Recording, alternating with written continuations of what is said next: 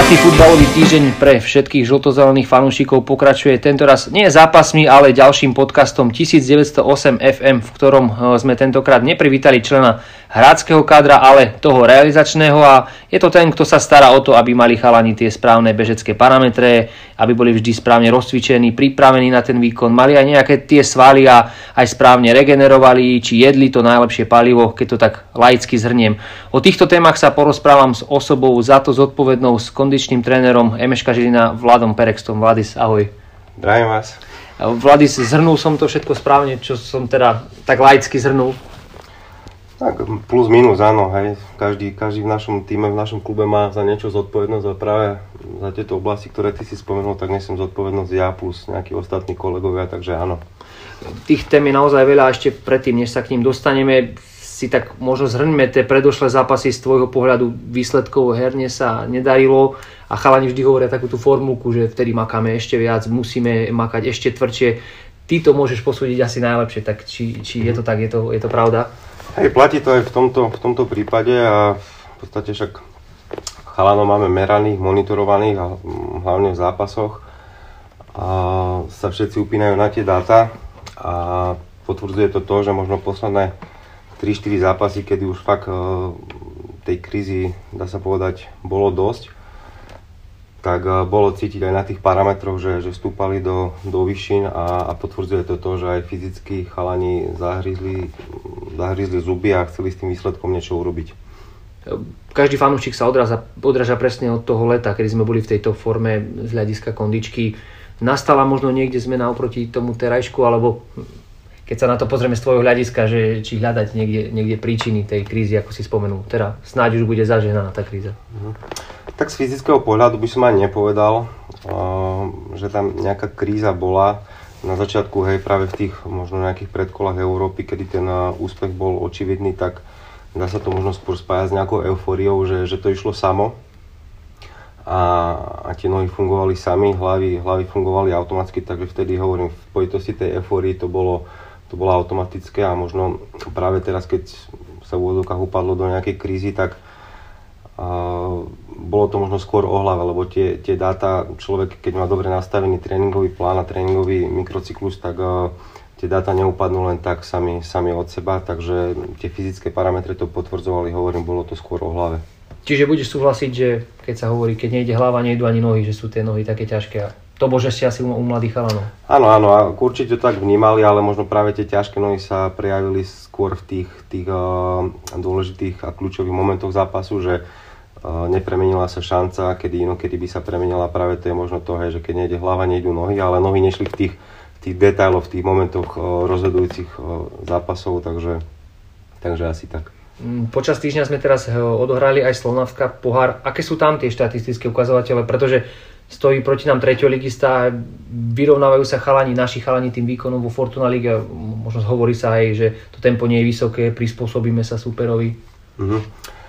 Tak ono možno na pohľad to tempo není vysoké a ono v skutočnosti to tak aj je, ale čo sa týka tých nejakých bežeckých ukazovateľov, tak tie zápasy, tie pohárové zápasy možno kedy hráme so slabším superom a sme jasným favoritom, tak potvrdzujú to, že, že chalani vytrvalostne aj v týchto zápasoch potrebujú urobiť vytrvalostné parametre rovnaké ako aj v ligovom zápase ale chýbajú tam možno, možno tie šprinterské veci, že je tam menej nábehov, lebo super hrá viac, viac zozadu, vo väčšom a hĺbšom bloku a tak ďalej. Čiže vytrvalostné parametre, akože celkové objemy sa veľmi približujú ligovým zápasom alebo európskym zápasom, ale tie šprinterské veci sú na, na nižšej úrovni dostávajú sa aj tí chalani do takých tých vyšších púzov, možno aj keď je to napätie vyššie, napríklad v závere v dolnom Kubine, hej, tam bolo možno aj nejaká emocia, že je aj nejakým spôsobom aj toto spojené s tým, s tým výkonom? Tak to ako odsledovať sa to vyslovene, že nedá, hej, že teraz či máš 5 tepov za minútu viac alebo menej, ale skôr možno, možno nejaké tie stresové veci, to je automatické. Človek, keď je v živote celkovo všeobecne v strese, tak tie pulzy sa pulzy sa stupňujú a to platí aj, aj v, týchto, v týchto vypetých okamihoch a, a určite to tak platí. Tá pikoška je aj to, že ty si tam v podstate vybehol na trávnik a, a dostal si žltú kartu, asi aj ty si mal ten vyšší puls, premiérová žltá karta asi teda pre teba takto z lavičky, paradoxne si to išiel upokojovať. No asi premiérová, hej, ale však ako hovorím, keď to malo byť pre dobro našich chalanov, lebo fakt to bolo vypeté, tak uh, cítil som, že, že môže tam dojsť nejakému výraznejšiemu iskreniu a už sme v tom zápase prišli o Jana Minarika, potom tam bol um, nešetrný a dá sa povedať, že aj likvidačný faul na nášho kapitána Kuba Pavra, čiže cítil som to tak osobne, že tých chalanov sa možno treba trošku nie že zastať, ale, ale skôr to ukľudniť. No a vypálilo to tak, že chcel som dobre, ale dostal som žltú kartu, ale keď to má pomôcť, tak tak ľudne. Ja verím, že teda už sme sa nejakým spôsobom rozviazali, že už pôjde aj hlava a pôjdu aj tie nohy. Nálada už uh, je asi aj lepšia, cítiš to možno už aj ty trošku po tomto týždni?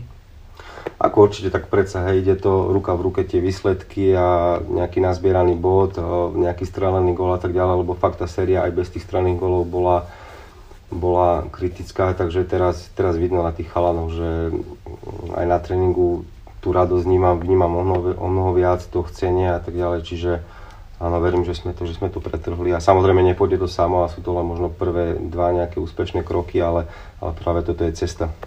Počas týždňa sa hrala aj Mládežnická liga majstrov. Ono na prvý pohľad z tribúny sa zdá, že to je taký živelnejší futbal, predsa len sú to mladší chalani. Je tam vyššie tempo z hľadiska teda ukazovateľov?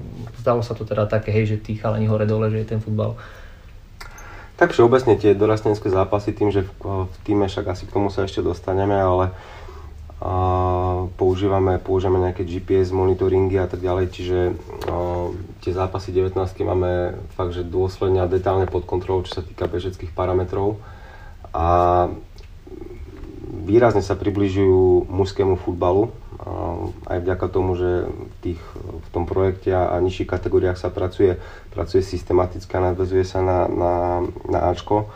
A vidno tie parametre, že tam aj keď sú možno o 5% nižšie, čo sa týka, ja neviem, poviem príklad, my v zápase našprintujeme 150 krát, hej, robíme 150 e, šprinterských pokusov a v tom dorasteneckom zápase, konkrétne aj v tom včerajšom z Kajratom Almaty bolo nejakých okolo 100 105 šprinterských pokusov, čiže, čiže už to je dosť na 17-18 ročných chalanov, už aj to je veľmi slušné číslo. Poďme sa po tomto úvode trošku vrátiť späť v čase, pretože pred kariérou teba ako kondičného trénera si mal aj tú hráčskú kariéru a, a bola ňou teda aj Akadémia Emeška Žilina a dokonca za A tým teda Šošonov si odohral dva Fortuna ligové duely, pokiaľ sa nemýlim, čo málo kto teda vie, tak začneme tým, keď eh, mladý Vladis eh, prišiel na akadémiu, z Michaloviec už asi ďalej zo Slovenska sa prísť nedalo. No. Hej, no je to pravda, že, že som si prešiel tou akadémiou a tou mládežou uh, Emeška Žilina aj mužským futbalom, takže je to pre mňa momentálne ako v súčasnej pozícii len plus. No a v podstate moja kariéra bola taká, že prišiel som sem uh, zo žiackého veku, kedy som hral v Michalovciach do, do Rasteneckého, čiže prešiel som si ako, ako terajší naši chalani celou tou, celou tou mládežou a za, samozrejme viem to porovnať, ako to fungovalo, aké podmienky boli vtedy a aké sú teraz. No a v podstate nastupul som aj na nejaký, nejaký ligový štart a tak ďalej, ale vtedy to bola úplne iná situácia. Vtedy, vtedy som bol rád, že som dostal, dostal šancu a v podstate bolo tam množstvo skúsených borcov ako Viktor Pečovský, Joško Piaček, dokonca ešte Vladimír Leitner. A vtedy bolo možno náročnejšie sa presadiť, takže tom momente som mal aj profesionálnu zmluvu, ktorá mi vypršala a, a videl som, že, že možno tá miera môjho talentu nebola až taká, ako, ako majú súčasní chalani. Tak preto som v podstate sa už pomaličky začal jedným okom pozerať na, na nejaké vzdelanie a vtedy som si povedal, že každý, každý papier a každá nejaká odborná zručnosť je, je len plus v živote. Možno to je aj odkaz taký pre, pre tých našich chalanov, ktorí, ktorí súčasne pôsobia v mládežnických alebo mužských kategóriách.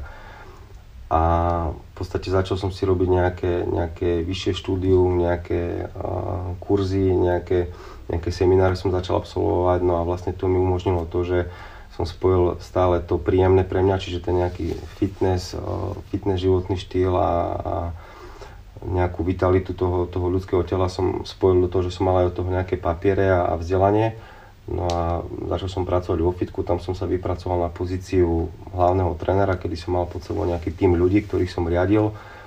No a túto moju prácu si všimol eh, majiteľ klubu Emeška Žilina, pán Antošík a oslovil ma s tým, že si ma vie predstaviť aj na základe mojej minulosti, kedy, kedy poznám ľudí v klube a, a viem, ako ten klub funguje, ako má filozofiu, takže si vie predstaviť spoluprácu so mnou. Ty si to tak pekne povedal, že sám si seba nejakým spôsobom ohodnotil, respektíve ten tvoj talent, že možno to už nestačí na tú najvyššiu úroveň. A kedy bol nejaký ten zlom, ten prerod, že OK, teda tá hrácká kariéra ide do úzadia a možno tam pôjde tá kariéra toho kondičáka alebo trénera ako takého. Tak v podstate mne keď končila profesionálna zmluva, ja keď som ju podpísal ako 18-ročný, na 18-ročného chlapca, na tú dobu som mal nejaký, nejaký plat, čo nie každý 18-ročný chlapec alebo futbalista má, takže ja som bol vtedy spokojný. No a tá zmluva mi vypršala ako 23-ročnému, s tým, že sme sa nejak nedohodli na, na jej navýšení, čiže vtedy som si povedal, že na živobytie, na živobytie potrebujem potrebujem viac. No a začal som akože, v podstate bol som nie že preradený, ale to bolo nejaký taký automatizmus, že moja výkonnosť odpovedala možno momentálnemu, momentálnej úrovni B mužstva. Čiže na základe mojej nejakej výkonnosti som, som hrával ešte ďalej za, za B mužstvo.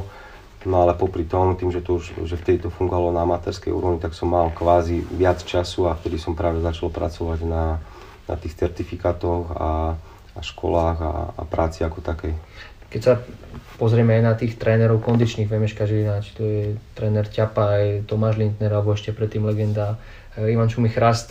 Sledoval si aj nejakým spôsobom, už ešte keď si hrával, možno nejaké tie veci z toho kondičného prostredia? Ako určite, však eh, paradox je práve ten, že kedy si Tomáš Linten ako fyzioterapeut sa o mňa staral, keď som bol, nemal som nejaké vážne zranenie, ale keď som bol nejak drobné zranenie, tak vtedy sa o mňa staral Tomáš. Teraz sme kolegovia, teraz to platí, teda to isté platí o trénerovi Milanovi Ťapajovi, kedy si, keď bol môj tréner, tak uh, v podstate ho teraz beriem tiež ako nejakého svojho nadriadeného, tak teraz ho volám, že nejaký, nejaký môj učiteľ, ale hovorím, paradox je ten, že, že kedysi som bol ich zverejnec, teraz som ich kolega a práve to sa mi na tom páči, že, že tie vzťahy zostali tak, ako boli vtedy postavené na, na dobrej úrovni a, a na určitých princípoch, tak platí to aj teraz a, a to je to, je to pozitívum. Ešte si zahraš vôbec ten futbal, neviem teda či len na amatérskej úrovni, ale možno aj na tréningoch pri chalanoch, keď e, im niekto vypadne trénerom? Ako áno, no, snažím sa udržiavať vždy nejakou aktivitou, či, či v posilke alebo nejakým behom, ale beriem to možno ako nejaký taký servis aj pre trénerov, že keď majú možno nejaký nepárny počet hráčov alebo potrebujú niečo nasimulovať, tak, e, tak kedykoľvek ma vyťahnú a, aj keď nie je úplné, občas, občas si dám nejaký vlastný gol a pomôžem druhému týmu na tréningu, ale snažím sa im, snažím sa im pomôcť aj v tomto smere. No, ty už si teda, ako si prišiel do Emeška Žina, ako už kondičný tréner zažil trénera Kentoša, trénera Stania a teraz eh, trénera Černaka. Vyžaduje každý tréner niečo iné od teba ako toho kondičného eh, trénera? Ako sa to možno dotýka teba, tie, povinnosti? Tak v zásade tie povinnosti nenazval by som to povinnosti, lebo sú to veci, za ktoré som zodpovedný a proste, proste tak to je, hej, ja nehovorím, že, že teraz o, niekto má kontrolu z tých trénerov alebo niekto nie, proste ja si to urobím a, a viem, že z tej mojej sféry je, ten, tí chalani dostali servis, čiže tam by som v tomto smere nejaký rozdiel nevidel, či to bol tréner Kentoš, Stáňo alebo súčasný tréner Černák, tak o, moje povinnosti a kompetencie sú, sú vždy rovnaké a každý jeden tréner mi mm, dával voľnú ruku za tú moju, za tú moju robotu, to znamená, keď bolo treba niečo v tréningu, ja neviem, zvolniť alebo, alebo mm, pridať, možno niekoho ešte dobehať, nejak možno ešte, ešte ináč zaťažiť, niekomu zase práve dať naopak voľno, tak ja som to tak cítil a videl som aj to na tých parametroch, tak ja som išiel za trénerom a každý jeden tréner mi v tomto smere dával voľnú ruku, čo, čo je myslím fajn. Spomínaš tie tréningy, je to aj o tej dobrej nálade, naháňačky, rôzne cvičenia, uh, strihačky, že ty chalanom nejak hecuješ. Vymýšľaš si teda tie cvičenia ty, alebo ako sa inšpiruješ? Viackrát to uvádzame aj v príbehoch na Instagrame alebo na sociálnych sieťach. Hej. Tak v podstate už viem, že čo zhruba tých chalanov baví a takisto aj na našich chalanov platí cukor a bič a v podstate keď treba, keď treba tvrdo pracovať, tak vtedy sme nekompromisní v celom realizačnom týme, ale zase na druhej strane, keď možno sa tam žiada nejaká taká rozcvička na oživenie, aby, aby trošku možno po nejakom nevydarenom zápase trošku, trošku sa ináč nastavili a, a mali, mali radosť, tak vtedy veľakrát aj buď sa inšpirujem niekde na, na tých sociálnych sieťach a tak ďalej a bola na základe vlastných skúseností, ale robím to aj tak, že tých chalanov sa pýtam, že čo by chceli, čo by chceli, dajme tomu v rámci rozcvičky, nejaké, nejakú, nejakú funny vec a, a vtedy to tam implementujeme a, a vidím, že ich to baví, takže funguje to. Ty si už spomínal na začiatku, že teda máme isté vesty, čipy chalani, nech si to nikto nespája s ničím iným, obyčajné teda čipy, ktoré majú chalani v podstate pripnuté vo vestách e, na chrbte, majú ich na tréningoch, majú ich samozrejme na zápasoch odtiaľ, bereme všetky tie potrebné dáta. Čo tam teda všetko ukazujú tie, tie čipy, tie vesty?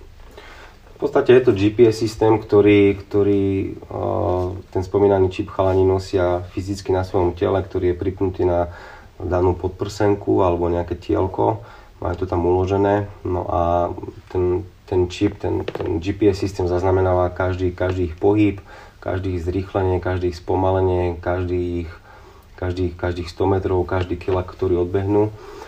A, a v podstate slúži to na monitorovanie predovšetkým tréningového procesu. Hej, ten zápas už je len možno nejaký, nejaký vrchol, kedy, kedy sa nám potvrdí, že boli dobre pripravení a že ten, ten týždenný plán bol dobre nastavený, čo sa týka zaťaženia, ale hovorím, predovšetkým veľký dôraz kladieme aj v nižších kategóriách na, na monitorovanie tréningového procesu. Čiže sa nemôže stať ako niekedy, keď chcel niekto to tak nespisomne ošuškať toho trénera, aj, alebo aj. Nedá sa to jednoducho.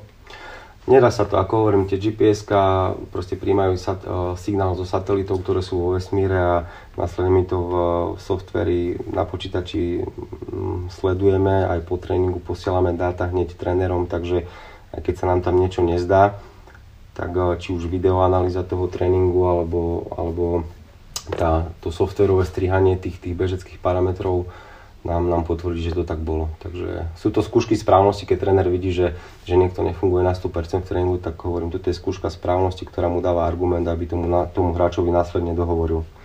Samozrejme, brankári tieto čipy asi nemajú, by sa im s tým ťažko chytalo a každá aj tá pozícia asi e, musí splňať niečo iné, tak možno je niečo rozdiel stopery, ja neviem, krídelníci, obrancovia, krajiny, Áno, tak každý, každý post, každá hradská funkcia tej, v tej skladbe kádra alebo toho mústva, hej, tej základnej jedenáctky a, musí v našich kritériách splňať nejaký štandard, ktorý v tom, ktorý v tom zápase musí dosiahnuť. To znamená, že pozícia šestky u nás napríklad Enis Fazlagič alebo Filip Mraz v podstate budú mať menej šprinterských vecí, ako dajme tomu krajní obrancovia alebo, alebo krídla Hej, takisto, takisto mm, strední obrancovia, ja neviem, Jano Minarík, Adam Kopás, Paťo Leitner a tak ďalej, a budú mať možno menej, menej celkového objemu toho vytrvalostného behu ako, ako práve tí centrálni, tí stredoví záložníci. Takže áno, je tam, máme nejakú vytvorenú nejakú, nejakú mapu, kde, kde majú jasne napísané, kde sa v tom zápase má, má dostať. No a keď sa tam nedostane, tak už, už, už to potom riešime, že, že či sa necítil dobre, alebo či ten zápas, ten, ten priebeh toho zápasu, či super mu to dovolil, nedovolil dostať sa na tie parametre, ktoré my, ktoré my požadujeme. Takže áno, každá, každá hrácká funkcia má svoje, svoje kritéria, ktoré musí splňať. Už je to naozaj veda, keď to hovoríš, e, všetky tie čísla. Sú tieto bežecké parametre nevyhnutné v tom dnešnom futbale, alebo ide iba o nejaký moderný trend, alebo nejakú pomôcku? V tejto oblasti si dovolím tvrdiť, že že sú nevyhnutnosťou, ale ako som spomínal pred chvíľou, že predovšetkým v tréningovom procese. Hovorím, ten zápas je, je tam proste lopta, je tam viac faktorov, je tam rozhodca, sú tam fanúšikové, je tam možno ten priebeh zápasu, počasie je tam veľa, veľa faktorov. A z tých zápasových dát, z tých zápasových parametrov nerobíme až takú vedu, pretože vieme, že stabilne sa dokážeme dostať, ja neviem, na 118 až 120 km za zápas, čo sa týka celkového objemu mužstva ale hovorím skôr to monitorovanie tréningového procesu, aby to bolo nastavené správne, aby sme týždeň čo týždeň dosahovali zhruba rovnaké zaťaženie, aby to nebolo, že jeden týždeň nabeháme 60 km počas tých tréningov a ďalší týždeň len 30, to znamená, aby tam neboli nejaké, nejaké odskoky, čo sa týka zaťaženia, lebo potom by sa to prejavilo na zdravotnom stave hráčov. Samozrejme, tá fyzická pripravenosť je dôležitá aj pre hráča, keď sa chce posunúť ďalej. Tých transferov od nás bolo niekoľko ako sa možno aj na toto pozerajú, poviem to záujemcovia, tie, tie zahraničné kluby na tých chalanov, že musia byť nejako fyzicky pripravení. Prípadne pýtajú si možno od teba, od, od nás ako od klubu nejaké takéto dáta? Áno, ako som povedal, hej, že toto je momentálny trend a myslím si, že neodmysliteľná súčasť. A práve to aj potvrdzuje, že keď teraz sa konali nejaké prestupy alebo hostovania hráčov, či už to bol, ja neviem, David Kurminovský, Jakub Kivior alebo, alebo Jano Bernat do Belgicka, tak práve tie kluby, konkrétne napríklad pri Janovi Bernatovi je tako zaujímavé, že, že Belgičania chceli jeho posledné tri týždne tréningové zaťaženie. To znamená, že koľko urobil za týždeň kilometrov, koľko odšprintoval, koľko urobil high intensity run, to znamená kvalitný beh, aby mu potom po tom prestupe do Belgicka dokázali prispôsobiť tréningové zaťaženie. Aby to nebolo to, ako som spomínal, že u nás nabehal za týždeň 50 km a o nich by bol len 20 km. To znamená, aby, aby nebol poddimenzovaný, aby neklesol na trénovanosti, alebo zase naopak, aby oni tam niečo neprepalili. Takže toto je momentálny trend a, a sú to normálne štandardy, normálne normy aj pri, pri prestupoch napríklad naozaj veľmi zaujímavé. Asi je rozdiel, ako ty spomínaš, ten mikrocyklus, to je v podstate ten dennodenný, alebo teda denno, denno-týždenný uh, uh, cyklus a potom sústredenie, alebo respektíve ten makro, že teda kde niečo potrebujeme nabrať. Skús možno uvieť nejaké rozdiely, hej, že, že čom sa to najviac líši, keď tie zápasy sú a keď je teda príprava. Tak všeobecne platí, že v tej príprave sa robia o niečo vyššie vyššie dávky ako, ako počas sezóny, lebo vtedy je tam ešte priestor. Ale už aj momentálny trend je taký, že už uh, chalani, keď nastupujú do prípravy, tak v podstate už hneď prvý týždeň, dajme tomu po 6-7 tréningových dňoch, už tam je nejaký prípravný zápas a tie zápasy prípravné sú na ústine, dajme tomu víkend, streda, víkend, streda, čiže keď chceme aj v tých zápasoch od nich nejaký, nejaký, nejaký výkon, aby to bolo stále v tom futbale, tak ani v tej príprave už není priestor na to, aby išli behať do nejakých hôr a tak ďalej a preto sa to rieši tak, že skôr v tom medzi období, čiže po skončení sezóny a začatí prípravy, dajme tomuto decembrové obdobie, tak skôr sa im tam dávajú nejaké individuálne plány a tam behajú, behajú veci individuálne a bez lopty. Čiže zimné behania e, do hôr, niekde na straník, na dubeň, e, tvrdé železo to už v podstate už asi roky tu, tu nie je. No, už, už momentálne trend není taký a skôr sa sústredíme na to, že dajme tomu radšej, radšej tam zvolíme uh, hustejší silový program, aby tie, tie šlachy, kedy dajme tomu v tom, v tom decembri, kedy majú dlhšie voľno, tak uh, sa paradoxne aj teda trošku oslabia tým, tým že netrenujú tak aby znova v tej, v tej posilke tie šlachy a kosti a svaly a tak ďalej nabrali správnu, správnu silu, správnu tuhosť a aby boli pripravené na, na tie tréningové dávky. Takže hovorím, je to skôr možno o mierne hustejšom silovom programe ako o tých, tých bežeckých drilloch. Spomínaš teraz silový program, trošku to približme, samozrejme je to mňa, tiež to ukazujeme niekedy teda v stories. Uh, O čo tam ide? Sú to špecifické cvičenia, sú tam aj stroje, je to len vlastná váha, pravdepodobne asi teda hlavne nohy? Tak my to máme nastavené tak, že uh, generálne, alebo teda tímovo máme posilovňu dvakrát do týždňa. Jedenkrát to je, uh, sú to vrchné partie plus, plus nejaké brucho, ale o to väčší dôraz kladieme na, na silu tých spodných končatín a, vtedy sú tam cviky, ktoré majú za úlohu proste splňať to, aby ten hráč zostal na ihrisku čo, čo najdlhšie, aby mal silné šlachy, ako som spomínal, aby mal silné, aby mal silné tie jednotlivé segmenty, aby to udržalo proste pri tých, pri tých nárazoch, pri tých prudkých zmenách smeru, aby to bolo, aby to, aby to odolávalo. Takže práve ten silový program, lebo niekto si povie, že, že sila, hej, že, že chceme byť silní, tak budeme chodiť do posilovne. Áno, svoj, svojím spôsobom je to pravda, ale, ale je, tam, je tam viac skrytých vecí za tým, prečo sa to robí. Je niekto, koho naozaj treba krotiť v tej posilke, že aby sa teraz futbalistu nestal kulturista, lebo je tam asi tenká čiara? Ako je tam tenká čiara, ale práve je nás tu dosť na to, aby sme to, myslím, v realizačnom týme, aby sme to nejakým spôsobom odsledovali. Ale chalani všeobecne radi chodia, či už pred tréningom alebo po tréningu si, si zacvičia, okrem tých, tých dvoch spomínaných nejakých predpísaných v našom, naš, našich protokoloch tak uh, poctivci, ktorých by sme najradšej um, odtiaľ vyhadovali, ja neviem, spomínaný Dedo Ďuriš, Paťo Myslovič, uh, Miro Gono, neviem, nechcem na niekoho zabudnúť, ale takisto Bencona Lang, Džibril veľakrát, Fazla, asi by som rád rád mohol spomínať jednotlivých chalov, nerad by som na niekoho zabudol, ale majú to v sebe, majú to v sebe, že vždy, niečo, vždy niečo najvyššie urobia a sme radi, že je to skôr o tom, že ich musíme v týchto veciach brzdiť častokrát sa nám vytýka taká, taká tá súbojovosť, takéto zrážanie najmä na ihriskách superov, kedy to hlavne tí superi na nás skúšajú a môžeme niekedy povedať, že to aj na, na nás platilo. Je niečo, čo sa s tým dá robiť, alebo jednoducho je ten hráč raz možno viac technický, že nemá tú svalovú hmotu, že jednoducho na to, na to nie je? Tak znova platí, že je to, je to individuálne a je to možno znova by som povedal o tom mentálnom nastavení a o tom drive, akým, akým sa do toho zápasu ide, hej? lebo keď jeden týždeň dokáže, dokáže poraziť niekoho 3-1, 4-1 a vyhrávať súboje, tak budúci, budúci týždeň za ten týždeň nezoslabne tak, aby, aby zase naopak tie súboje alebo väčšinou súbojov prehral. Čiže je to možno skôr o tom nastavení, že fakt, že toho supera idem, idem rozrísť, idem, idem ho prevalcovať a, a takto to platí. No keď, keď hráč tak není nastavený, tak vtedy môže byť akokoľvek nabuchaný a, a silný, ale, ale prehra súboj aj tak.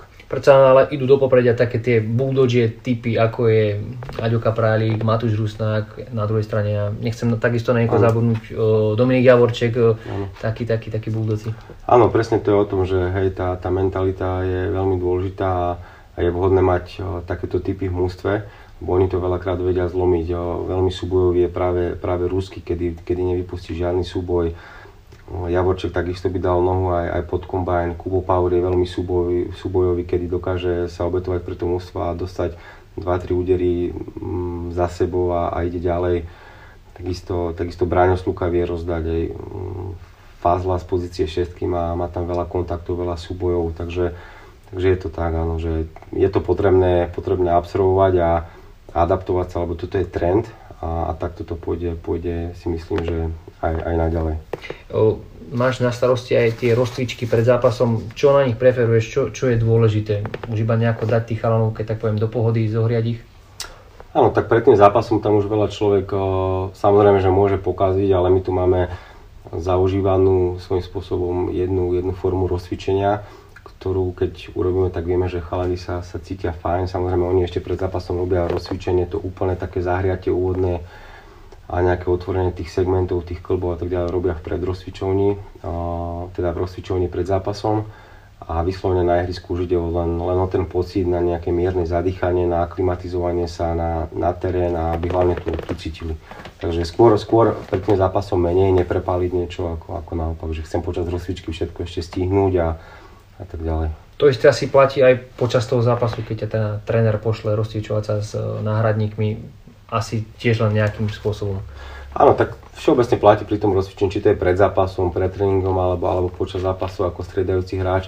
Je dôležité prepra- pripraviť ten, e, ten organizmus, ten metabolizmus na tú, na tú záťaž, lebo tréning alebo zápas je vrchol a vy keby ste išli z tribúny si hneď vybehnúť na ihrisko, tak v podstate ten organizmus bude v strese. Ten metabolizmus proste nestihne tie, tie procesy jednotlivé, aj tie hormonálne v organizme strebať a adaptovať sa na nich, tak to znamená v tom zápase práve vtedy dochádza k tomu, že niekedy sa hráč cíti, alebo kedy si to bývalo, že hráč bol zatavený a mal otvorené ústa a nevládal dýchať, takže práve tá rozcvička je príprava organizmu na, na tú maximálnu záťaž po tých 90 minútach si niekto povie, že skončili sme, sadneme si do šatne, pokecame a ideme domov, ale vtedy nastupuje asi, neviem, že nemenej dôležitá fáza a to je regenerácia. Máme tu kryo saunu, máme tu uh, uh, saunu rovnako aj teplú. V čom spočíva tá dobrá regenerácia, aká dlhá by mala byť, nemala by byť, ako ju, ako ju praktizujeme my? Tak svojím spôsobom existujú dva druhy. Uh, pasívna a aktívna regenerácia. No a princíp tej tej regenerácie je založený na tom, aby, aby to telo po tej maximálnej záťaži sa dostalo do, do nejakej rovnováhy. Ono sa to nazýva, že homeostáza, nejaká rovnováha vnútorného prostredia. To znamená, že my po maximálnej záťaži máme, máme v organizme nejaké, nejaké zlúčeniny, nejaký laktát, nejakú kyselinu mliečnú, nejaký stresový hormón, ktorý sa nazýva kortizol. A vtedy je dôležité po tej maximálnej záťaži s tými, no, maximálnej záťaži s tými no, látkami sa vysporiadať No a práve na to slúži tá, tá forma regenerácie, či už práve jednotlivými procedúrami, ktoré si spomenul, alebo, alebo stravovacími návykmi. No a vtedy je dôležité proste urobiť maximum preto, aby to telo bolo v rovnováhe. To znamená, aby, aby ten kortizol, ten stresový hormón sa z tela odplavil, tam fungujú rôzne, preto sa pije po tréningu nejaký, nejaký sacharidový nápoj, nejaké šejky sa robia, nejaké ovocie je vtedy vhodné, aby, aby ten proces regenerácie sa zapol okamžite. Ty už si to teda naznačil, nejaké jedlo, nejaké prípravky, nápoje. s tým súvisia aj jedálničky, respektíve to palivo, čo som povedal na začiatku, je veľmi dôležité, čo, čo do seba dáš. Chalani samozrejme sú aj mladší, majú s tým menej skúseností, chodia za tebou s tými jedálničkami, ako, ako, ako je to v tomto smere? V podstate znova sa vrátim k tomu, že tak ako to je nastavené v klube, tak uh, sami si to uľahčujeme tým, že už tí chalani, keď prídu z tých nižších kategórií sem, tak oni tie návyky už sebe majú. To znamená, že ja už nemusím edukovať, že teraz je vhodné vypiť toto, teraz si zober takýto vitamín, takýto minerál, teraz vypiť toľko vody, lebo oni v tých nižších kategóriách, či už v projekte 19 alebo 17 už, už to majú personálne zabezpečenie, takže majú tam ľudí, či už kondičákov alebo fyzioterapeutov, ktorí, ktorí v tomto smere učia. Takže oni, oni tie návyky majú v sebe a tu už prídu len na hotové. Takže aby to mali nachystané na stole, aby to mali pred očami, aby to mali aby to mali k dispozícii a oni už vedia, čo majú robiť. Takže o to väčšie, o to ľahšia je to robota pre mňa. Predsa len počúvajú nás možno mladí nájdení futbalisti, možno futbalisti z iných klubov. Skús teda predostrieť konkrétne, ak, ak môžeme, že teda možno denný režim, ten ideálny, či to je založené, ako sa vždy hovorí, iba e, kuracie meso a rýža, alebo, aj, aj, aj. alebo v, čo, v čom to spočíva?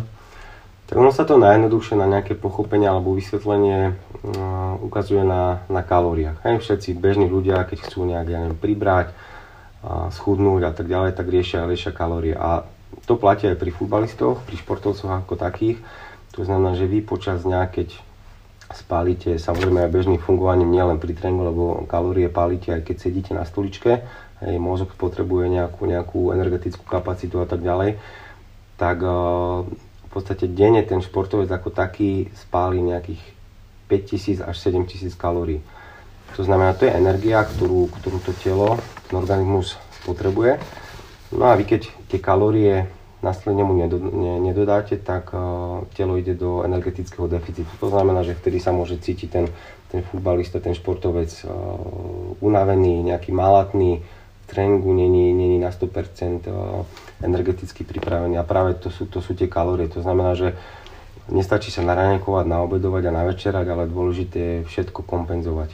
To znamená tréning kompenzovať, energetický výdaj kompenzovať práve nejakým, nejakým doplnkom výživy, nejakou, nejakou stravou, najvyššie nejakým ovocím. Takže znie to možno komplikovane, ale je to znova to sú, to sú stereotypy a automatizmy, ktoré keď sa chalani dole naučia v tých nižších kategóriách, tak potom to už ide fajn a, a hore prídu fyzicky pripravení a, a s dobrým predpokladom na vrcholový futbal. Samozrejme máte spoločné raňajky, máte spoločné obedy, zaužívaný aj tento program. Môžeš aspoň nejakým spôsobom e, načrtnúť nejaké to jedlo, alebo teda čo by to tam malo obsahovať konkrétne? Tak v podstate ten, e, to gro toho dňa keď spomeniem, že jeme, alebo tí, tí futbalisti jedia 6-7 krát do dňa, tak uh, aspoň nejaká, nejaká nadmerná polovica tých, tých kalórií by mala byť uh, v kvalite. To znamená, je rozdiel prijať kalórie z nejakej čokolády a z nejakého kvalitného obeda. To znamená, že keď spomeniem tých spomínaných 6000 kalórií, ktoré denne futbalista spáli, tak keď príjme 4500 kvalitných, a tých 1500 možno menej kvalitných z nejakej čokolády, možno z nejakých, ja neviem, hranoliek, no v zásade sa nič nedieje, hej? lebo ten organizmus dostal bielkoviny, dostal sacharidy, dostal nejaké, nejaké minerály, má, má pokryté tie nároky, ktoré v tréningu stratil, ale, ale väčší problém je, keď je to naopak, že tých 4500 kalórií je z nejakých McDonaldov a hranolek a čokolád a len 1500 je tvorený z, z nejakej kvality, tak vtedy človek alebo ten futbalista stráca. Máš, keď to poviem na starosti, opäť e, či to je populárne, nepopulárne, ale je to jednoducho váha chalanov. E, možno ako sa tam tí chalani prejavujú, ako ich musíš strážiť, ak, akí sú odolní voči všetkým týmto polotovarom a, a, a fast foodom. Tak u nás v kádri platí to, že Niektorí, niektorí chalani majú tú, mm, tú profesionalitu, profesionalitu geneticky danú a, a riešia, proste čítajú každú etiketu, čo do seba dajú a tak ďalej a potom sú práve typy, ktoré možno menej na to kladú, kladú dôraz alebo neboli, neboli tak vedení, keď dajme tomu prišli z iných klubov, napríklad ako Tibor Slobodník z Popradu, ktorý mal, ktorý mal obrovské problémy s týmto, keď, keď prišiel a mal nejaké nadvahy a tak ďalej a bohužiaľ ho to limitovalo. Tak konkrétne pri ňom sme sme išli striktne, to znamená, dali sme mu nejakú kvotu, že za mesiac sa musí dostať na takú a takú váhu a, a takto sme išli na ňo. No a akože zafungovalo to, lebo Tibor má nes, nesmierny talent futbalový a, a keď má vyriešené aj ostatné veci, to znamená životosprávu cez, cez to jedlo, tak vtedy je to, aj keď možno len 5-6% na jeho výkonnosti mu to pridá, tak v tých zlomových momentoch je 5% strašne veľa. Takže Takže takto. No. Ako väčšinou hovorí sa, že dajme tomu v tom, po tej zimnej prestávke chalani chodia, chodia pribratí a tak ďalej, ale hovorím, oni sú, oni sú vo väčšine prípadov obrovský profesionál, to znamená, že už prídu nachystaní, takže vôbec nemusíme riešiť váhy a nejaké sankcie a tak ďalej, ako to bolo kedysi. Takže pokuty už ne, za, za, toto ne, za toto nehrozia? Nie, nie, za toto nehrozia, aj keď majú vypísané vždy, keď dostávajú plán na to prípravné, na to predprípravné obdobie, alebo nejaké medzi obdobie počas dovolenky, tak majú tam vypísané sankcie, ale ani si nepamätám, keď naposledy nejaká, nejaká pokuta za, za váhu padla. Mm, predsa len približme si ešte takéto naj, čo sa týka tých bežeckých parametrov, možno taký uh, zápas, v ktorom sme odbehali najviac tých kilometrov ako tým a aj to číslo. Tak v podstate, hovorím, ako som spomínal, myslím, že na začiatku, že už aj tie posledné zápasy boli, boli veľmi stabilné, čo sa týka uh, bežeckých parametrov, aj keď je to práve možno spojené aj tým, že ten, ten týždeň mikrocyklus sa trošku zastabilizoval, lebo v úvode sme hrali stále víkend, streda, víkend, štvrtok sme stále mali nabitý mikrocyklus, tak vtedy sa aj menej trénovalo. Ale hovorím, pokiaľ je stabilný tréningový proces a to telo, ten organizmus si v tom týždni prejde, prejde tú záťaž dávkovania, ktorú absolvuje v zápase, tak, tak vtedy v tom zápase to aj vyzerá, vyzerá špičkovo a možno jeden z tých, z tých špičkových výkonov, napríklad posledný zápas s Moravcami doma sme ako tým nabehali 120 km, takže to sú už fakt e, parametre, ktoré, ktoré sa v Európe považujú za, za top parametre. Takisto s Dunajskou stredou, síce sme ten zápas prehrali mm-hmm. doma, ale tam sme odbehali taktiež 119 km, čiže Čiže to sú veci, ktoré sa len potvrdzujú a keď je ten týždenný mikrocyklus alebo plán dobre nastavený, tak nebojeme sa o to, že v tom zápase to nedosiahneme. Sú tam aj nejaké osobné maxima, nejaké naozaj top výkony, kedy, kedy ten hráč vystrelil po tejto, po tejto bežeckej stránke? Uh-huh. Tak sú možno dva také základné parametre, ktoré sledujem a to sú vytrvalostné a, a tie rýchlostné šprinterské. Čo sa týka vytrvalosti, tak máme tam fakt, že vyslovene dá sa povedať, keď to preženiem, tak maratoncov, ako je Fazla, alebo ja neviem, Tibor Slebojník, ktorý v poslednom zápase s Moravcami nabehal 12,5 km, takisto Paťo Myslovič v zápasoch dosiahol aj, aj 13 km úroveň, mm, takže to sú, to sú bežné, bežné naše, naše normy, ktoré máme odsledované, dajme tomu Slavia teraz v poslednom zápase, keď hral s Plzňou, tak tam bol najlepší bežecký výkon u Lukáša Masopusta, on mal takisto 12,5 km, čiže či sa pozrieme do Slavie alebo, alebo u nás, tak uh, tie vytrvalostné parametre sú, sú rovnaké. No a čo sa týka uh, rýchlostných parametrov, tak fakt tu máme či už v nižších kategóriách, alebo aj u nás váčku doslova rýchliky, kedy, kedy sa taktiež vieme porovnávať alebo dokonca prekonávať možno nejaké, nejaké európske top, top hviezdy. Môžeš to konečne roztrihnúť teda, že kto je rýchlejší, či Kaprálik, či Rusnak? Tak ja hovorím, že oni sú zhruba na tom na, na rovnako, možno mm, Kapo je trošku iný typ šprintera ako je Rusky. Kapo je možno viac taký ten, ten priamy, ťahový a Rusky na, na menších a kratších vzdialenostiach dokáže vyvinúť a akcelerovať na tú rýchlosť, ale a čo aj ten, ten GPS systém hovorí, tak Kapo má maximálnu rýchlosť 36,09 km za hodinu a ruský 35,94 km za hodinu. Čiže sú to, je to len jedna desatina, ktorá, ktorá medzi nimi rozdiel robí, takže dá sa povedať, že sú, že sú rovnako na tom. Vieš to porovnať aj teraz s rýchlosťami tých top svetových útočníkov? Tak dá sa to, ako hovorím, každý, každý má iný ten GPS systém, čiže mierna odchýlka tam môže byť, ale, ale štandardy platia všade, všade zhruba rovnaké a napríklad, ja neviem, Sergio Ramos, bývalý stoper Realu Madrid, tak on má, myslím, že evidovanú maximálnu rýchlosť 34,5 km za hodinu. Hej, takže u nás, u nás to majú viacerí hráči, alebo, alebo dokonca viac. Ja neviem, Kylian Mbappé má, myslím, že 36, 2 km za hodinu maximálnu rýchlosť, aj, čiže ako spomínam, Kapo má 36,1.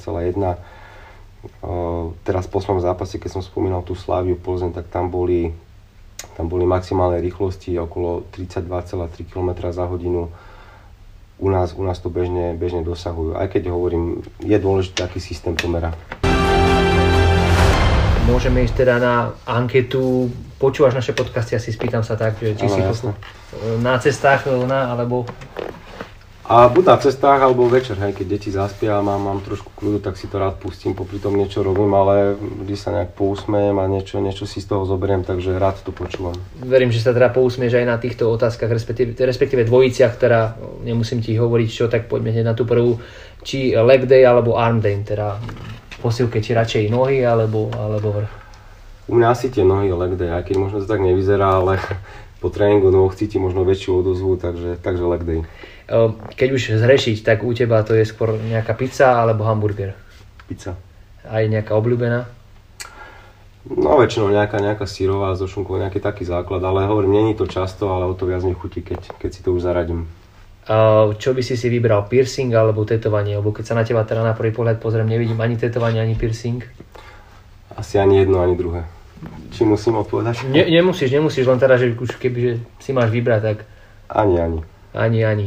Ehm, Koho by si chcel teda mať v mužstve a kondične ho trénovať? Či je to ten spomínaný Kylian Mbappé alebo Haaland z Dortmundu?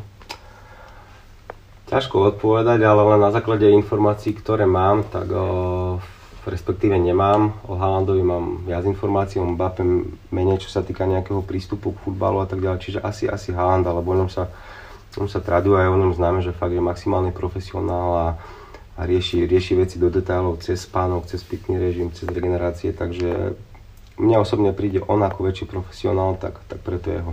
Čo hovoríš na, teda na Ronalda, ktorý už má svoj vek a samozrejme, keď, keď ho vidíš vyzlečeného, naozaj je to, je to drič a asi to musí byť veľká obeta vôbec riešiť všetky tieto veci. Tak možno pre niekoho obeta, pre, ne, pre, pre neho práve tie automatizmy, ktoré vie, že mu pomáhajú a práve to je to, že samozrejme talent neskutočný a, a tá emócia a zápal pre hru, ktorú má, tak to je jedna vec, ale ostatné veci okolo toho, či spánok, či, či, či rôzne stravovacie návyky, regeneračné návyky a tak ďalej, mentálna príprava, to sú práve tie veci, ktoré rozhodujú a práve preto je tam, kde je. Posledná tá piatá taká na odľahčenie, kebyže si máš vybrať, tak by si chcel byť prenasledovaný Godzillou alebo King Kongom. Asi Godzilla, lebo tie už, tie už neexistujú, tak síce ani King Kong neexistuje, možno nejaký orangután, ale neviem.